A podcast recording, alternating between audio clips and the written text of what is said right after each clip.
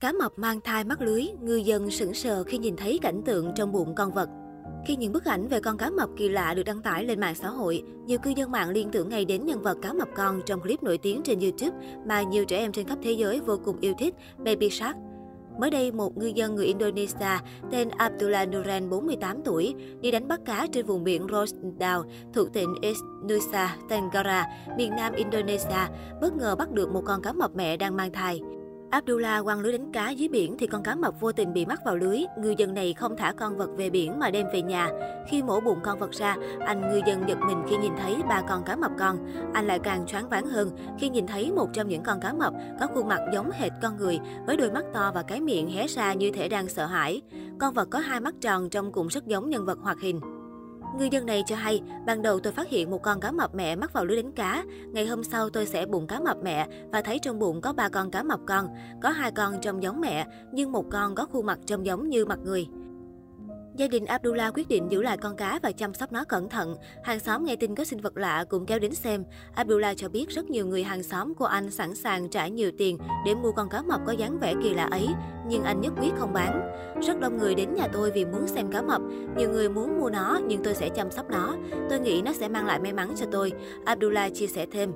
Sau khi những bức ảnh về con cá mập kỳ lạ được đăng tải lên mạng xã hội, nhiều cư dân mạng liên tưởng ngay đến nhân vật cá mập con trong clip nổi tiếng trên YouTube mà nhiều trẻ em trên khắp thế giới vô cùng yêu thích, Baby Shark. Clip này hiện đã đạt 8 tỷ lượt xem.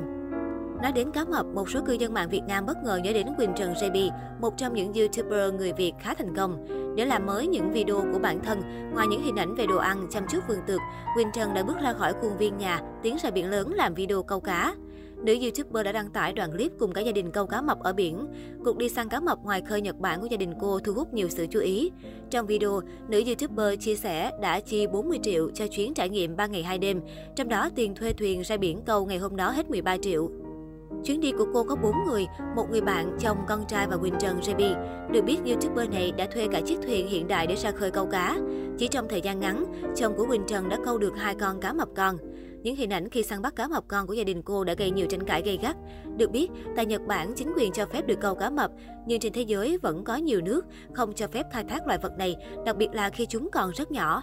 Bên cạnh đó, chi tiết máu me khi câu hai con cá này cũng không được YouTuber này làm mờ, khiến đoạn video của cô nhạy cảm. Quỳnh Trần như đã dự đoán được đoạn video của mình sẽ gây nhiều tranh cãi, nên cô cũng để lại vài dòng nhắn nhủ trong video. Cô chia sẻ, không biết mọi người sẽ thấy như thế nào về video này, nhưng mỗi nước có phong tục tập quán khác nhau. Ở Nhật, người dân có thể đánh bắt cá mập bình thường. Cá voi xanh người Nhật còn ăn, nên cá mập họ chỉ coi là loài cá thông thường. Cho nên nếu bạn nào không thích video này thì mong bạn ra ngoài, đừng để lại gạch đá cho Quỳnh xây biệt thự.